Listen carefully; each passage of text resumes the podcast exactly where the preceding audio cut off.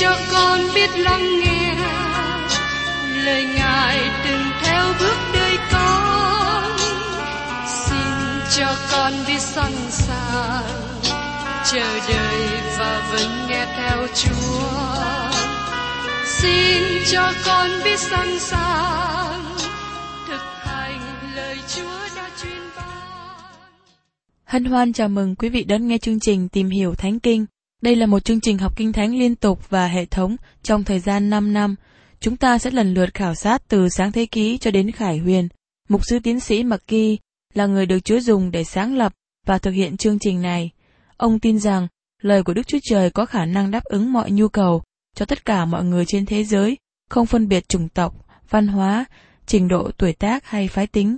Ước mong quý vị theo dõi liên tục và giới thiệu cho thân nhân bạn hữu cùng đón nghe. Kính chào quý vị và các bạn. Hôm nay chúng ta tiếp tục chương trình tìm hiểu Thánh Kinh trong thư Hebrew. Thưa các bạn, bắt đầu từ Hebrew đoạn 4 câu 14 đến đoạn 7 câu 28, tác giả trình bày chúng ta thấy rằng Đấng Christ cao trọng hơn chức thầy tế lễ của người Levi. Đây là điều quan trọng mà những cơ đốc nhân Hebrew cần nên thấy, bởi vì họ có thông lệ đến với Đức Chúa Trời qua thầy tế lễ cả trong chi phái Levi. Các thầy tế lễ này phục vụ trong đền tạm, và sau này họ phục vụ trong đền thờ Jerusalem. Qua những thầy tế lễ này, họ đến Đức Chúa Trời và phụng sự Đức Chúa Trời với những của lễ dân. Các bạn thân mến, nhưng qua sách Hebrew trình bày chúng ta biết rằng chính Chúa Giêsu là thầy tế lễ thượng phẩm của chúng ta. Phaolô mà tôi tin rằng là tác giả của thư Hebrew rất quan tâm và sốt sắng về chức vụ thầy tế lễ của Đấng Christ, và ông nói điều này trong Hebrew đoạn 3 câu 1. Bởi cái đó hỏi anh em thánh là cả dự phần ơn trên trời gọi, hãy suy kỹ đến sứ giả và thầy tế lễ thượng phẩm mà chúng ta tin theo, tức là Đức Chúa Giêsu. Tác giả muốn những người đọc thư tín này nghĩ ngay đến thầy tế lễ cả của chúng ta. Đây là đề tài lớn của thư Hebrew và dĩ nhiên có nhiều ứng dụng cho lẽ thật lớn này. Và tiếp đến trong Hebrew đoạn 4 câu 14. Ấy vậy, vì chúng ta có thầy tế lễ thượng phẩm lớn đã trải qua các tầng trời, tức là Đức Chúa Giêsu Christ, con Đức Chúa Trời, thì hãy bền giữ đạo chúng ta đã nhận tin. Đấng Christ là thầy tế lễ thượng phẩm lớn của chúng ta. Ý niệm về thầy tế lễ thượng phẩm của người ngoại giáo làm sai lệch suy nghĩ của chúng ta về thầy tế lễ. Thầy tế lễ ngoại giáo ngăn cấm chúng ta đến với Đức Chúa Trời. Họ công bố đang nắm giữ năng lực quyền bí quan trọng để đem từng người đến với Đức Chúa Trời. Một người nào đi qua thầy tế lễ, họ công bố rằng họ có lối vào đặc biệt. Những điều như thế chối bỏ công việc hoàn tất của Đấng Christ và chức tế lễ cho những người tin Chúa Giêsu. Chức tế lễ của cơ đốc nhân là một lẽ thật quan trọng mà John Calvin nhấn mạnh. Tất cả chúng ta cần một thầy tế lễ. Chúng ta thiếu kém, chúng ta cần sự giúp đỡ. Từ trong lòng của ông Job đã kêu lên, chẳng có người nào phân xử giữa chúng ta, đặt tay mình trên hai chúng ta. Trong sách Job đoạn 9 câu 33. ông Job mong đợi một người trung bảo, một thầy tế lễ đứng giữa ông và Đức Chúa Trời. Người ấy nắm lấy tay của ông Job và tay kia nắm lấy Đức Chúa Trời và đem hai người lại với nhau. Đấng Christ là đấng trung bảo, là thầy tế lễ. Và qua Chúa Giêsu mà mỗi người tin nhận có thể đến với Đức Chúa Trời cách cá nhân. Ấy vậy, vì chúng ta có thầy tế lễ thượng phẩm đã trải qua các tầng trời. Tôi xin nói với các bạn cách rõ ràng rằng, Chúa Giêsu không phải là thầy tế lễ khi Ngài ở trên đất này. Trong Kinh Thánh không hề ghi lại Chúa Giêsu dâng một của lễ nào. Có một lần Chúa Giêsu bảo Simon Phêrô đi câu con cá và mở miệng nó lấy ra một đồng tiền để đóng thuế cho đền thờ. Trong khi đó, tuyên thế này miễn cho thầy tế lễ. Tôi nghĩ rằng Chúa Giêsu làm điều đó để nói rằng Ngài không phải là thầy tế lễ trên đất. Muốn trở nên thầy tế lễ, người ấy cần phải được sanh ra từ con cháu của Aaron của chi phái Levi. Trong khi Chúa Giêsu sanh ra từ chi phái Judah, Ngài không ở trong dòng dõi của thầy tế lễ, Ngài ở trong dòng dõi của nhà vua. Khi Chúa Giêsu ở trên đất, Ngài đến như là tiên tri để nói cho Đức Chúa Trời. Khi Chúa Giêsu về trời, Ngài trở thành thầy tế lễ đại diện cho chúng ta với Đức Chúa Trời. Ngài trở thành thầy tế lễ khi trở về trời. Chúa Giêsu đã chết khi đến thế gian này để chuộc chúng ta, và Ngài sống lại ở trên trời để giữ cho chúng ta được cứu. Đó là sự thật khi Chúa Giêsu dâng chính mình Ngài trên thép tự giá, và đó là công tác của Thầy Tế Lễ. Nhưng muốn trở thành Thầy Tế Lễ đại diện cho các bạn và tôi, Ngài phải chờ đợi đến khi trở về thiên đàng. Chúa Giêsu thực hiện ba chức vụ. Thứ nhất, Ngài là tiên tri khi đến thế gian này hai ngàn năm về trước. Đó là quá khứ. Thứ hai, hiện nay Ngài là thầy tế lễ, và đó là hiện tại. Và thứ ba, Ngài sẽ trở lại làm vua, và đó là tương lai. Chúa Giêsu thực hiện ba chức vụ này, và Ngài là đề tài lớn trong thư Hebrew này. Tác giả nói rằng, hãy bền giữ đạo chúng ta đã tín nhận. Phaolô nói, chúng ta hãy. Đây là lời mời gọi chúng ta thực hiện. Thật ra, nó cũng là một mệnh lệnh nữa. Chúng ta hãy nắm vững điều tin nhận. Xin chú ý rằng, tác giả không nói, xin chúng ta hãy nắm vững sự cứu rỗi. Tác giả không đang nói về sự cứu rỗi của chúng ta, nhưng nói về lời làm chứng của chúng ta dưới đất này. Tác giả đang nói về đời sống của chúng ta cho Đấng Christ. Đấng Christ đã chết dưới thế gian này để cứu chuộc chúng ta, và hiện nay Ngài sống trên trời để giữ chúng ta được sự cứu rỗi và ban cho chúng ta lời làm chứng tốt. Chúa Giêsu đang sống và Ngài muốn chúng ta nắm vững điều tín nhận để làm chứng khi ở thế gian này. Khi chúng ta đến Hebrew đoạn 11, chúng ta thấy lời kỹ thuật về các anh hùng đức tin. Quý ông bà này thể hiện việc làm bởi đức tin trong đời sống. Những người được liệt kê trong danh sách này có lời chứng tốt, có lời tường thực tốt. Lời chứng tốt của họ thể hiện qua đức tin. Họ sống bởi đức tin.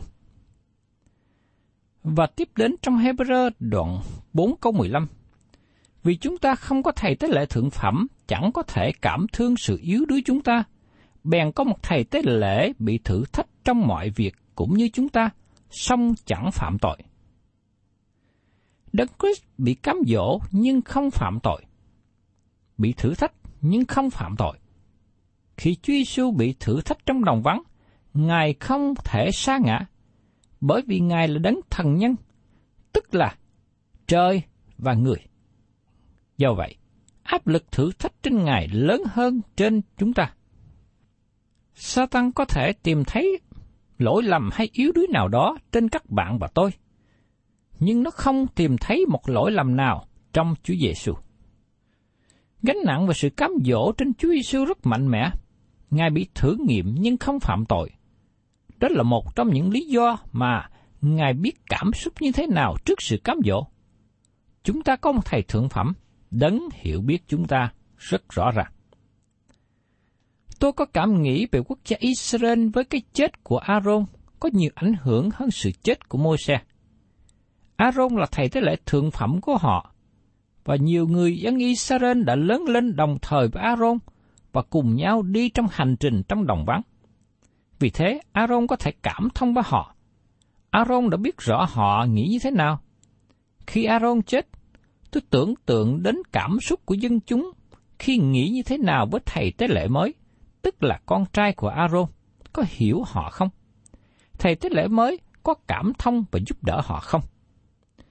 Nhưng đối với chúng ta trong thời hiện nay, có thầy tế lễ thượng phẩm lớn sẵn sàng giúp đỡ và thông cảm. Ngài không hiểu chúng ta qua lý thuyết, nhưng khi Ngài ở thế gian đã bị thử nghiệm, nên Ngài hiểu thế chúng ta cảm xúc như thế nào. Ngài biết đói khát là gì. Ngài biết sự đau buồn như thế nào.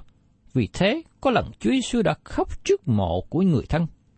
Chúa Giêsu bị thử thách trong mọi việc cũng như chúng ta, song chẳng phạm tội. Và tiếp theo trong Hebrew đoạn 4 câu 16. Vậy, chúng ta hãy vững lòng đến gần ngộ ơn phước, hầu cho được thương xót và tìm được ơn để giúp chúng ta trong thì giờ có cần dùng. Từ ngữ vững lòng có ý tưởng trở nên dày mặt, cứng cỏi, thiếu nghiêm trang. Đó là ý nghĩ không tốt. Nhưng từ ngữ vững vàng trong tiếng Hy Lạp có nghĩa là tự do nói chuyện mà người Athens đánh giá cao. Họ có cảm nghĩ rằng một người dân trung bình tự do có thể nói chuyện. Tác giả khuyên, vậy chúng ta hãy vững lòng tự do đến gần ngôi ân phước. Chúng ta có thể nói chuyện cách tự do với Chúa Giêsu. Tôi có thể nói với Ngài những điều mà tôi không dám nói với người khác, bởi vì Ngài hiểu tôi, Ngài biết sự yếu đuối của tôi, và tôi có thể nói hết mọi điều cho Ngài. Tôi đã học biết trở nên cởi mở với Ngài. Tôi không cố gắng giấu điều gì với Ngài. Chúa Giêsu là Đức Chúa Trời. Tôi đến với Ngài để thờ phượng trong sự tôn kính.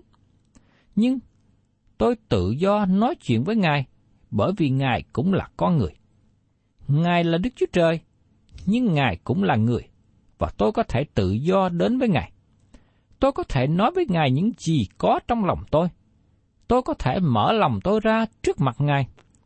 Vì thế tôi nghĩ rằng, tất cả những lời cầu nguyện qua Mỹ phô trương đạo đức của chúng ta không làm cho Ngài cảm động, nhất là khi chúng ta cố gắng che đậy những gì có trong lòng, trong đời sống.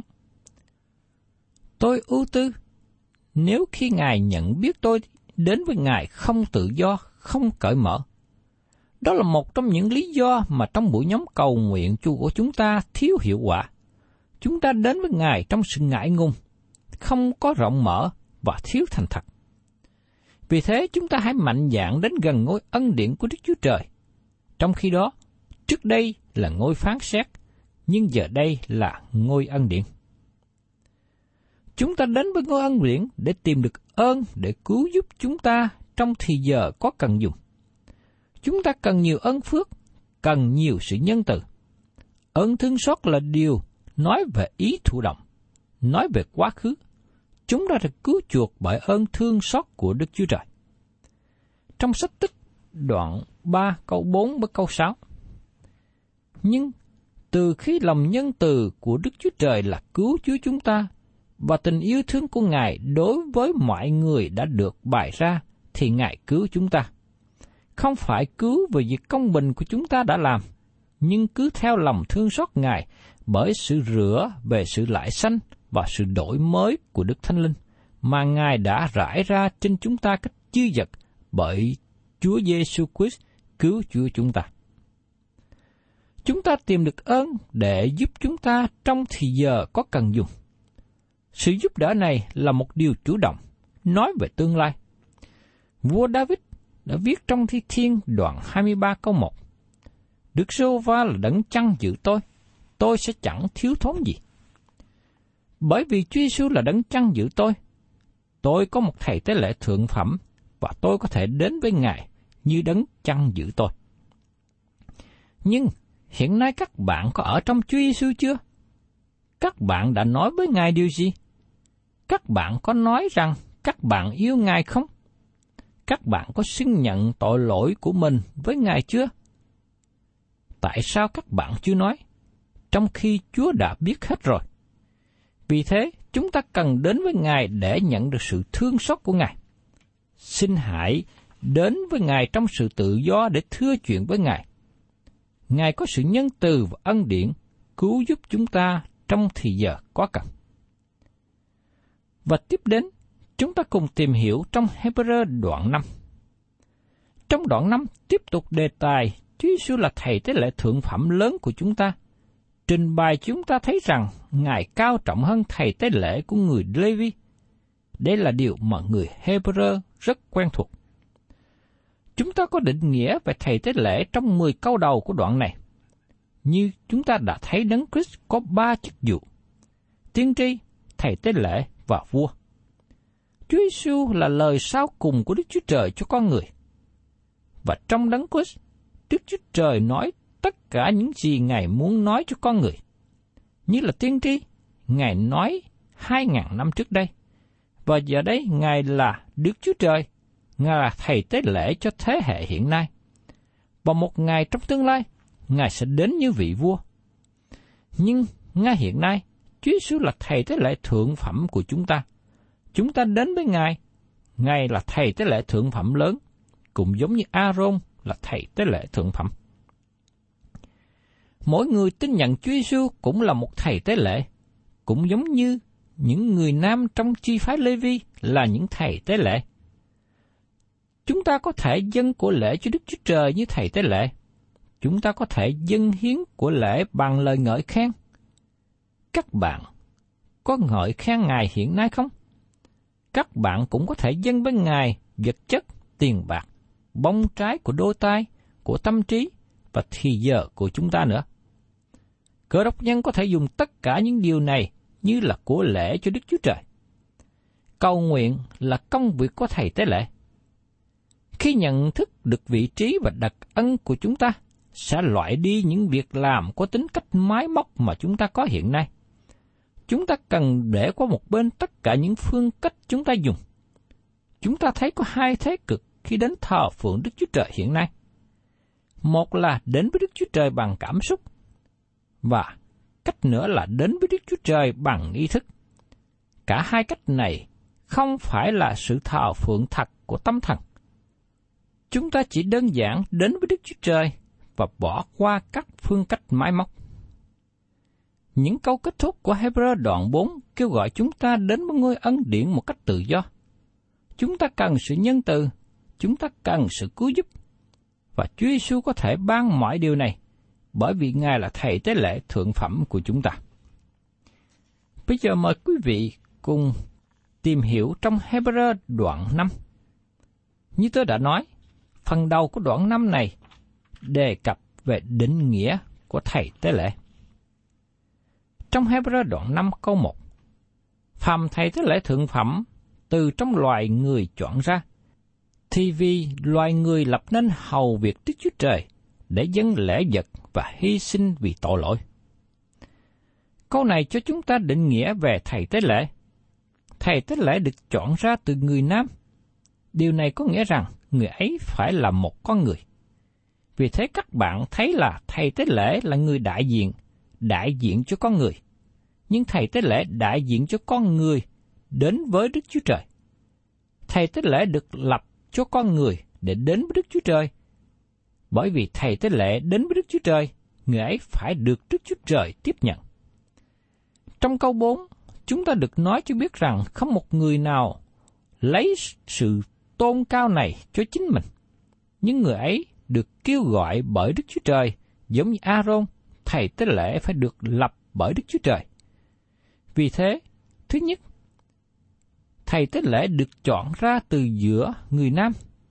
Và thứ hai, được lập ra cho con người. Và thứ ba, đến với Đức Chúa Trời cho con người. Giờ đây, chúng ta chú ý đến sự khác biệt giữa thầy tế lễ và tiên tri. Thầy tế lễ từ con người đến với Đức Chúa Trời. Thầy tế lễ đại diện cho con người trước mặt Đức Chúa Trời. Trong khi đó, tiên tri từ Đức Chúa Trời đến với con người qua một sứ điệp, với một sứ điệp. Vì thế, thầy tế lễ trong cửa ước không nói với con người những gì từ Đức Chúa Trời. bởi vì đó là công việc của tiên tri. Công tác của thầy tế lễ là đại diện cho con người trước mặt Đức Chúa Trời. Giờ đây, trong thời hiện tại, chỉ có Chúa Giêsu là thầy tế lễ duy nhất, Ngài đại diện cho chúng ta trước mặt Đức Chúa Trời. Chức vụ của thầy tế lễ không phải cho tội nhân hư mất, nhưng cho tội nhân đã được sự cứu rỗi. Các bạn có nhớ đến lời sứ đồ Giăng đã nói trong thư văn thứ nhất, đoạn 2 câu 1. Hỡi con cái bé mọn ta, ta viết cho các con những điều này, hầu cho các con khỏi phạm tội. Nếu có ai phạm tội, thì chúng ta có đấng cầu thai ở nơi Đức Chúa Cha là Đức Chúa Jesus Christ, tức là đấng công bình. Đấng Christ hiện nay đại diện cho tôi ở trên thiên đàng. Khi mà kẻ thù nghịch của tôi là ma quỷ kiện cáo tôi với Đức Chúa Cha, Chúa Jesus Christ đại diện cho tôi. Ngài là thầy tế lễ thượng phẩm của tôi. Đây là một lý do mà tôi không hề thỏa lòng với thầy tế lễ trên đất, bởi vì không một ai đủ tư cách đại diện cho tôi trên thiên đàng. Chúng ta có thể cầu nguyện cho nhau, nhưng chúng ta không thể đại diện cho người khác trên thiên đàng. Bởi vì tôi cần một người đại diện cho tôi, và tôi rất mừng vì tôi có Chúa Giêsu là thầy tế lễ thượng phẩm trước mặt Đức Chúa Cha. Thầy tế lễ dân lễ vật và hy sinh vì tội lỗi. Xin chú ý rằng, thầy tế lễ có thể dâng cả lễ vật và của hy sinh. Tác giả nói rõ ràng, Chúa Giêsu có một điều để dâng hiến. Ngài dâng hiến chính Ngài. Và so sánh với quyết báo của đấng đã cứu chuộc chúng ta, thì vàng và bạc chẳng ra chi. Xin chúng ta chú ý rằng thầy tế lễ dân lễ vật và hy sinh vì tội lỗi. Đây không phải một tội, nhưng nói đến nhiều tội. Nói đến đời sống của người tin nhận của cơ đốc nhân. Khi chúng ta làm điều chi tội lỗi, chúng ta cần đến với Đức Chúa Trời để xưng nhận tội lỗi. Và các bạn có một người đại diện, người ấy cầu thai cho các bạn. Chúa Giêsu đại diện cho các bạn trước mặt Đức Chúa Trời.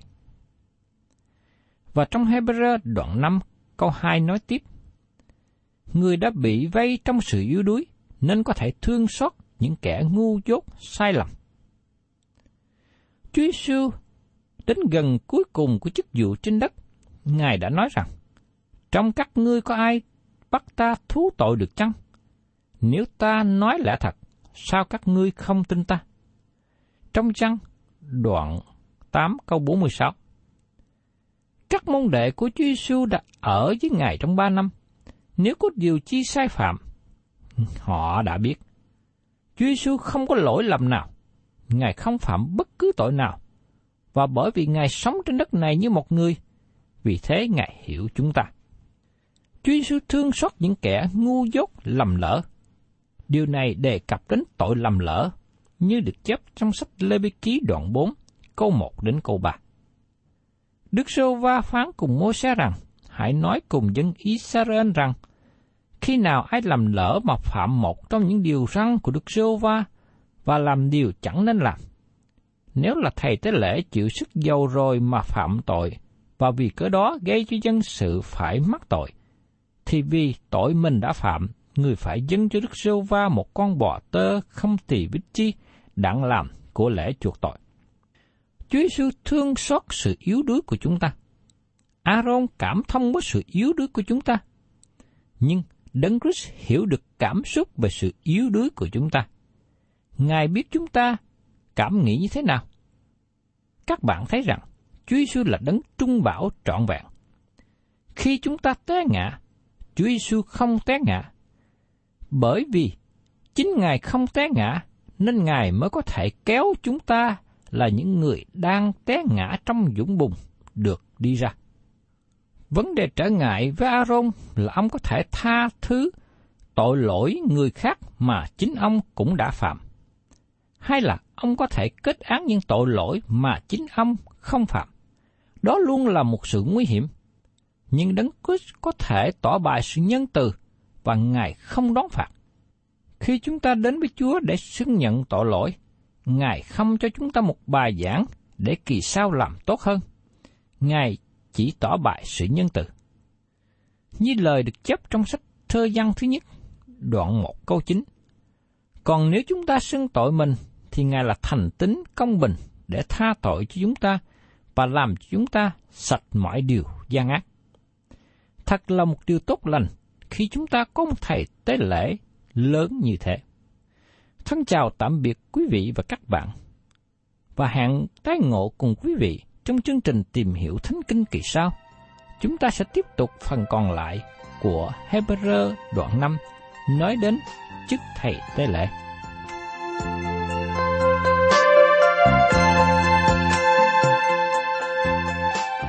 Cảm ơn quý vị đã đón nghe chương trình Tìm hiểu Thánh Kinh. Nếu quý vị muốn có loạt bài này, xin liên lạc với chúng tôi theo địa chỉ sẽ được đọc vào cuối chương trình. Kính chào quý thính giả.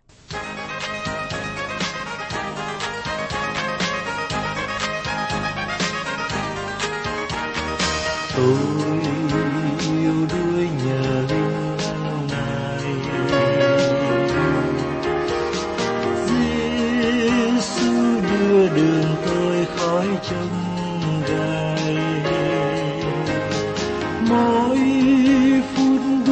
gần bên Chúa yêu thương, luôn mọi đường lòng một vui mừng không thôi. Đi với Chúa lòng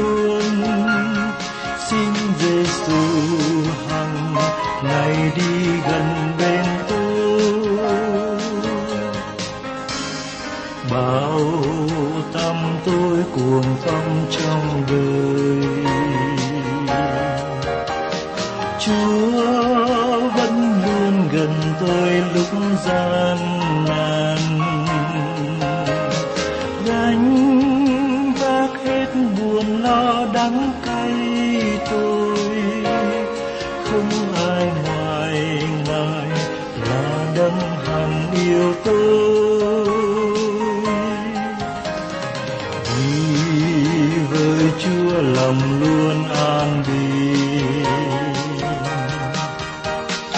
Giêsu Christ là chân lý muôn đời. Sống